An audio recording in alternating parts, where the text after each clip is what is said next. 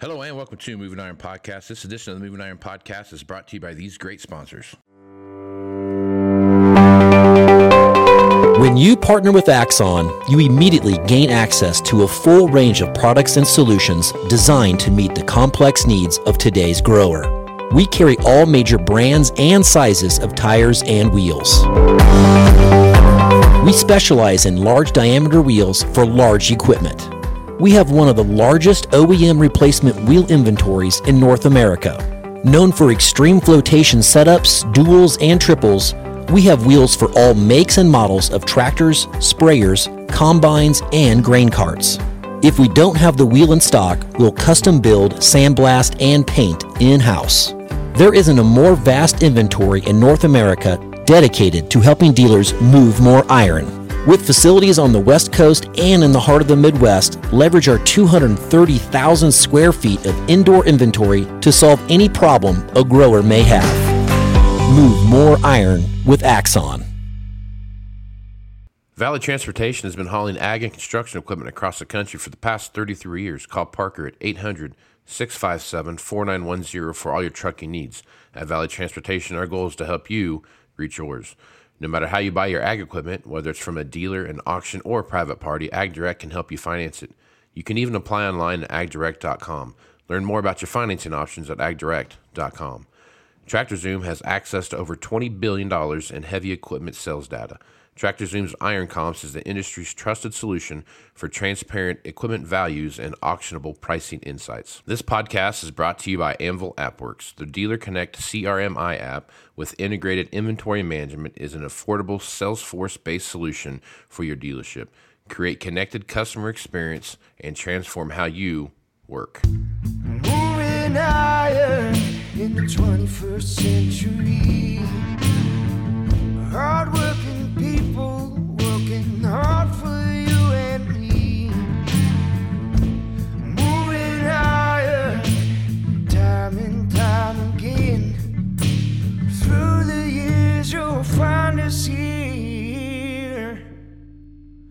Hello and welcome to Moving Iron Podcast. Markets with Shawn Hackett. Shawn Hackett is with Hackett Financial out of Boca Raton, Florida, and he's nice enough to come on and talk about what's happening in the marketplace. Shawn, how you doing this morning?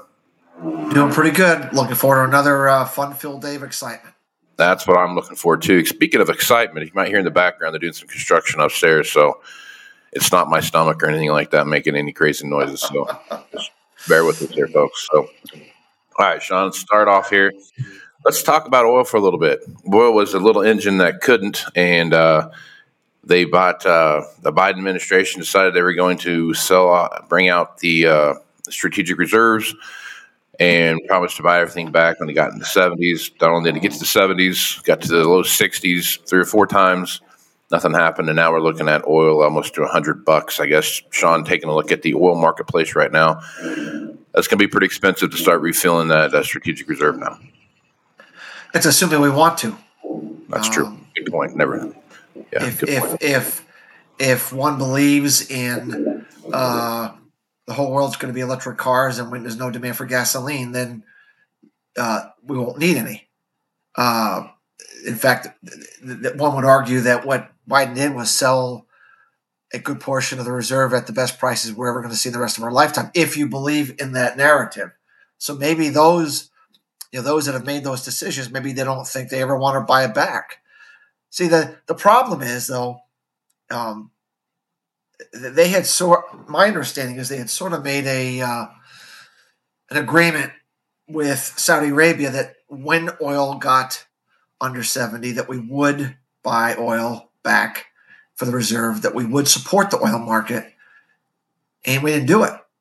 And I think you know Saudi Arabia got really upset that we weren't supporting the market, and you know the way it was going, we were heading into the 60s and maybe even the 50s, the way it was going. Um, and then they decided they were going to pull production, and they did. And through pulling production and from, you know, demand being what it is, uh, all of a sudden the market's tightened up. And remember, we don't have a whole lot of strategic petroleum reserve to sell anymore, and we're not selling it that much anymore. So, so most of the excess crude that came on the market was selling of the Strategic Petroleum Reserve, which if we don't have, that means we're really running at a tight market to a deficit. So then you pull back production, we're really a deficit. So I think it was Saudi Arabia's way of saying, you know, we didn't really appreciate that, um, and we can make oil 100 bucks and, and, and make life a little difficult for you guys. And it, it appears to me that's what they've done. Now, what happens after this? Um, you know, will uh, OPEC decide, you know, the prices are high enough where they, they got to let, they got to, you know, bring the money home? Um, probably. You know, I don't really think that it's in their best interest to get the market much over 100 because over 100 you start to deal with demand destruction again, hurting economies again at a time where we have high interest rates and things are fragile. I'm not sure they want to kill the golden goose. At the same time, I think they wanted to send a message to Biden. You know, they didn't appreciate that. We're still in control of the oil market. And by the way, if for some reason we were to get back down, um, you know, again, maybe you should rethink not supporting the oil market by buying strategic petroleum reserves. That's my best guess. Not that I'm a an oil guy or a, uh, you know, geopolitical expert, but that's my best guess to what's going on here. So, well, that seems like it makes a little bit of sense when you think about it. I mean, they they had three opportunities to do that, and they did nothing. I mean, they could have made like history. Like people would have wrote papers about that, and in some you know business school someplace that had been talking about the trade that the U.S. government made because it would have been an epic trade. I mean, it would have been, I mean, a, the single best trade in, in, all of trading history. I think would have been there. Of that uh, uh, of that kind of size, yeah, it would have been, it would have been an incredible trade, but they didn't pull the trigger, and now, you know, now who knows? You know, now all of a sudden. Who, something could happen. There could be more geopolitical issues. The economy could rebound. The Fed could, you know, a lot of things could happen. That all of a sudden, oil's you know, back up to where it was. yeah, exactly. All right. We kind of talked a little bit about this before we started recording it because I'm just curious as I hear the amount of news that comes out of China right now, and especially in a place where so much news is controlled. As you look at um, various uh, news outlets and, and what you can see, you can't really necessarily trust what comes out of China, but if you kind of read between the lines a little bit and see what's happening, there there's some significant economic issues going on in China right now. So if you look at the the overarching issues with China, we've had they've had two or three 2008 style real estate collapses over the last two or three years. You know, watching that happen, you've had uh, just a you know you have a whole demographic now of young people coming in that don't necessarily want to work in the in the manufacturing space as much as they want to work in the um, you know computer space, the the engineering, computer engineering space, software engineering space, working on those kind of things. Um, so right now, China's in a bit of a pickle when you start looking at their economy. Some of the parallels that I was thinking about, and it was to to Russia in 1989 and what you saw happening there. And I guess, Shawn, I'd like your opinion on: is there a possibility that we could wake up one day and China just be a complete hole in the ground someplace? It's certainly always possible when you have a command economy, uh, more of a socialistic economy, um, uh, run by essentially an authoritarian. You know, there's really no one that can tell Xi no. He'll do whatever right. he wants to do, and maybe he's right, maybe he's wrong. Um, Their defense so, minister must have told him no somewhere along the way. so you know, you know, you, usually you know that's a dangerous position to be in, and you know, and and their demographics are so um, unfavorable that unless they were to allow massive immigration into the country, which does not seem like they're doing anytime soon, you know, the only way that they can keep themselves together is they have to massively create increased wealth for the people that remain in their prime consumption years, which are declining. So, so Japan went through this. Japan's you know uh, population cut cut in half and their economy has stayed flat because they've been able to increase the wealth per citizen so much that even though the numbers are in half, the economic activity is the same. And that's like a fantastic scenario. Like you know, Japan, that, that's a great outcome for Japan not to have a declining economy with such terrible de- demographics. So the real question in the long run, meaning like 10 to 20 years, can China do that? Are they able to create that wealth for the three to 500 million people that will remain, you know, in the productive phase enough to offset a halving of their population? I don't really know if they will or won't, but that's the big challenge. And what they're going through now is some of those early growing pains of what happens when your demographics start to become lopsided, where you have too many old people consuming less, needing more, and, and not enough young people um, to come up underneath to help support the system. So I don't think we're eminently there. Um, I think you know it will take some time if, if we're going to get there. Um, but certainly, if China does not figure out a way to turn this around and uh, and provide a um, a better framework of how they're going to deal with this demographic issue, you know, then then what's going on now, you know, you'll see more often, and it will accelerate. So. Um, I've been saying uh, in my writings and in my speeches that uh, you know, we need to be looking elsewhere for demand for agriculture and for commodities. I don't think I think China's sun is set in terms of their them being the go-to person for commodity demand. They're still there. They still have needs, but I think you know we need to be looking at places like India, you know, for maybe new places that are going to that are up and coming that are going to take the baton and really become the driver for commodity growth, energy growth, food growth, and demand. Um, so to me, you know, I'm not really looking for anything exciting in the long term from China, uh, other than you know just some up back and forth oscillation depending upon their economy, depending on their production, and um, and the geopolitics of the situation. So I think anyone looking for China to be the driver for commodities forward in terms of increased demand and higher prices, I, I don't think they're the engine anymore. They had a they had a 20 year run, but they simply cannot do it anymore. Uh, demographically, and, and they just need to uh, uh, figure out a way to remain viable in the long run. So, okay, so demographically, as you as you talk about looking around the world, most of the world is in a spot where, with the exception of like five countries, U.S. being one, most of um, most of South America being one of those. Um, I mean, even Mexico to some extent is having some demographic issues. But you start looking like where, where's that next place at? Because so much of the world is at a point now where there's they their birth rates aren't replacing um, the population they have. So I guess as you look out across the world right now, Shawn, where do you see that next quote unquote China to be?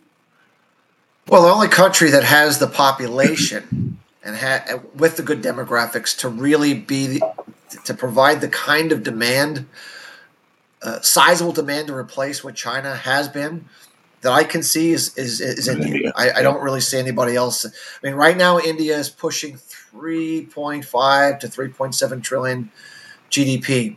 When China crossed that level is when their demand for commodities went through the roof. When we looked at look at Japan when they were really big buyers of commodities in the late 60s and the 1970s, it's when they crossed about 3.5 trillion GDP that their demand for commodities went through the roof and now India is now crossing that same threshold. And we're starting to see their demand in many of the markets starting to increase to the point where India is feeling the need to restrict exports.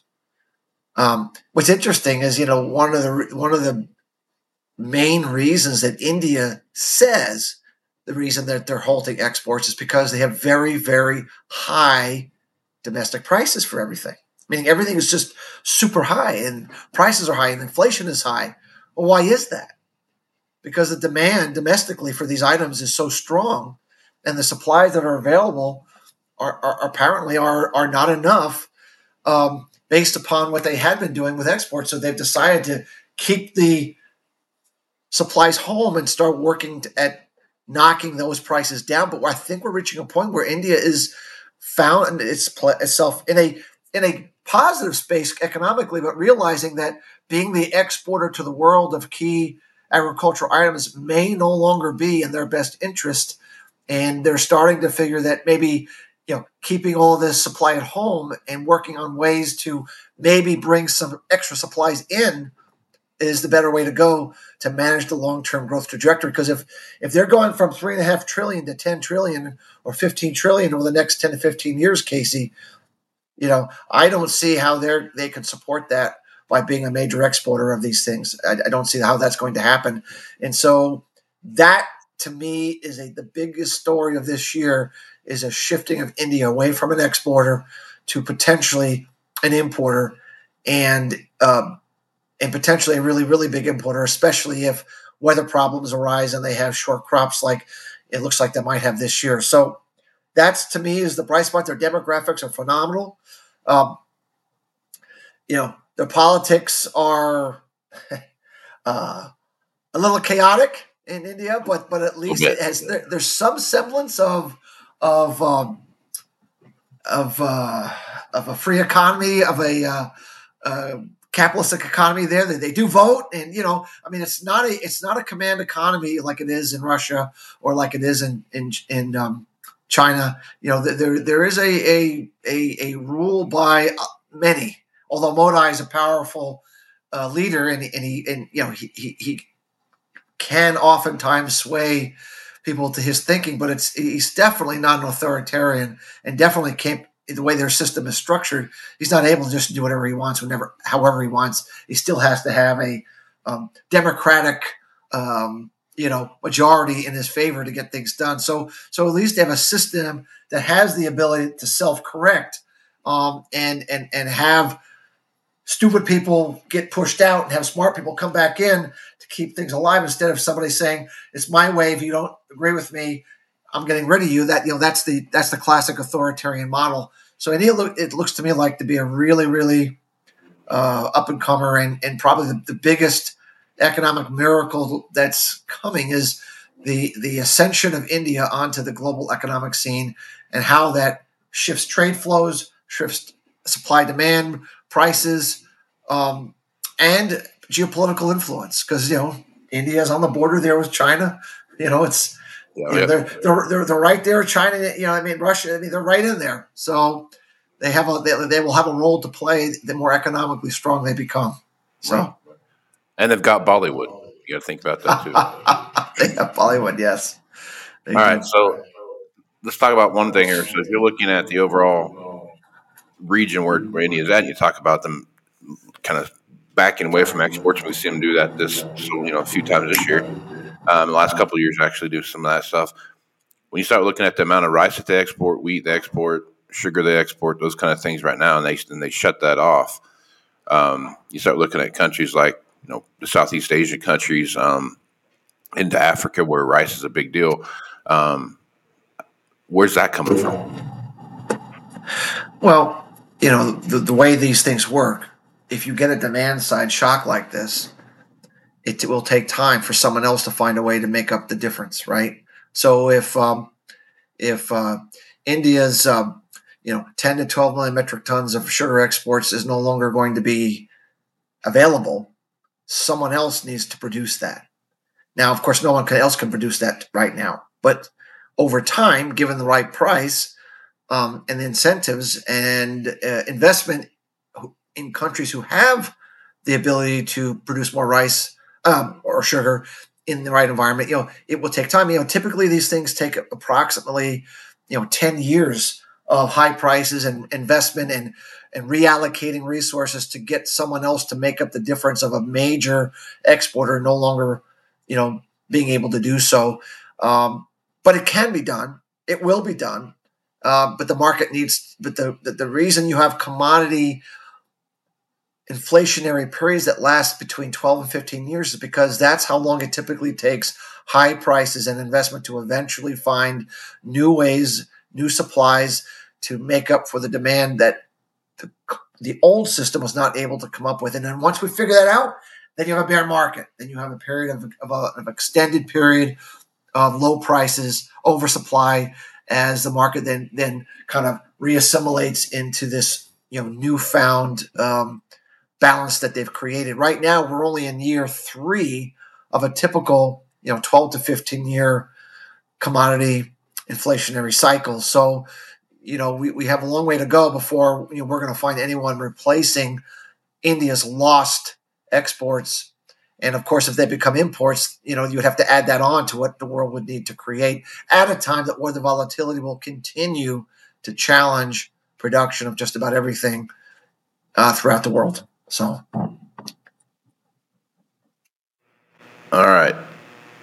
One more, one more quick topic here, and we'll we'll shut it down here for this one. So you had the first uh, grain cargo leave the Ukrainian port under the new new deal um, since the grain deal ended, right? Um, your thoughts on that, Shawn? What what's that mean to the market, and does the market really care? well, you know, I mean, uh, the, the, the real key will be, you know, is it just a few ships that were trapped in Ukraine that have been left to leave with cargo? Um, or are they going to actually be able to get a shipping lane really going on a daily basis like they like the grain deal had, had caused?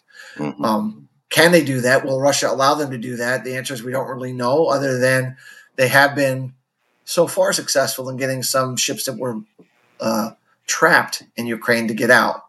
Um, obviously, any any movement of grain out of Ukraine um, provides extra supply. Doesn't mean the production in Ukraine is, is going to improve. It doesn't mean that the prices in Ukraine are, are attractive for growing production again. But on, on the margin, psychologically, the market feels that the ending of the grain deal, there's still a somewhat of a stopcock valve that's been open that allows some grain to go out. It just keeps the bear the bearish tone intact for now. You know, it doesn't really necessarily make the market more bearish at current prices, but it certainly doesn't endear any reason for them to back off the pedal of being bearish, and it certainly doesn't bring any bullish buyers to want to take out offers and move the market higher if we're seeing some evidence that maybe uh, Ukraine is able to you know get some grain out on their own without uh, without Russia being on board. Time will tell whether that's true or not. And all it will take is you know Russia bombing one of these ships coming out of the port and and and and then it's cut off again. But for right now, the the um, the image of some grain leaving Ukraine um, keeps the bears uh, steadfast in their in their view that, that there's no reason to get bullish wheat anytime soon. Gotcha. Okay. All right, Shawn, good stuff as usual. Folks want to reach out to you and get more information about what it is you're doing over at Hackett Financial. What's the best way to do that? Um, we have a Twitter page at Faradex11. We have our website at Hackett, H A C K E T T advisors.com. We put out some interviews on there. Occasionally, we make a few uh, comments. Recently, putting out a, a Twitter uh, piece on um, drought in Russia, Ukraine uh, during the planting stage here that could c- create the one of the worst uh, starts to the uh, winter wheat crop there in quite a few years. And so, so you know, we're not habitual posters, but we do try to provide enough information for people to stay informed with what we're doing, how we're doing it, to see if we could be of value to them. Right on, Shawn. I think you give them pretty good value based on the stuff you send me. I think everybody that wants to get that newsletter should take a hard look at what Shawn's doing because there's some stuff in there that uh, I've, I've never heard before, and uh, I've heard it before uh, with Shawn, and I've heard it in other places. So uh, his news is is uh, contrarian, and it's also um, seems to be the, the first to the first to the trough there. So Shawn, I, I can commend you on what you've been able to put together there on that newsletter. I appreciate that, Casey. It's uh, it's a lot of hard work. Don't get everything right, but uh, do my best to try to get the big big ideas mostly right, and so far so good. And hopefully, you know that you know that can be uh, maintained because it's uh, it's our mission to help farmers and producers and those in agriculture bring more money home because it's a it's a tough environment out there, and every dollar matters. So. Yep. It absolutely does, and I can barely read. So Shawn, Shawn's doing doing a good job keeping keeping it simple for guys like me to read it. So keep keep doing it, Shawn. Keep banging, buddy. Will do. All right, I'm Casey Seymour with Moving Iron Podcast. Check me on Facebook, Twitter, and Instagram at Moving Iron LLC. Go to LinkedIn at Moving Iron Podcast and check out the video version over on the YouTube channel, which is the Moving Iron Podcast YouTube channel. Go to LinkedIn um, at Moving Iron Podcast as well. Go to Moving Iron LLC to get everything Moving Iron related and uh, see what's happening there. So with that, I'm Casey Seymour with Shawn Hackett. Let's move some iron, folks. Axon started out of a passion for keeping agriculture moving. Imagine having 100 years of tire and wheel knowledge in your back pocket the next time you sell a piece of ag equipment. To find more or become an Axon dealer, please visit axontire.com.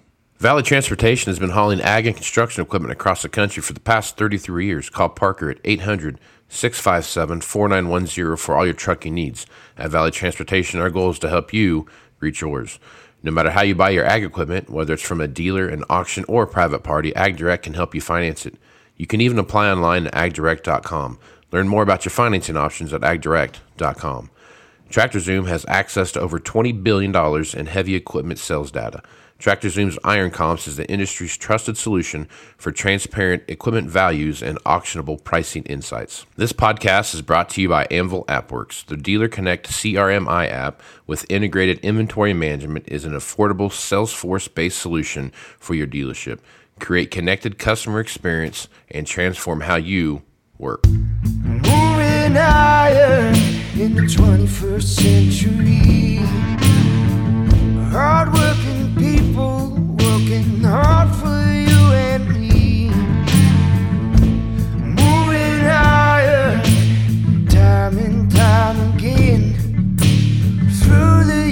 that you'll find us here, moving higher.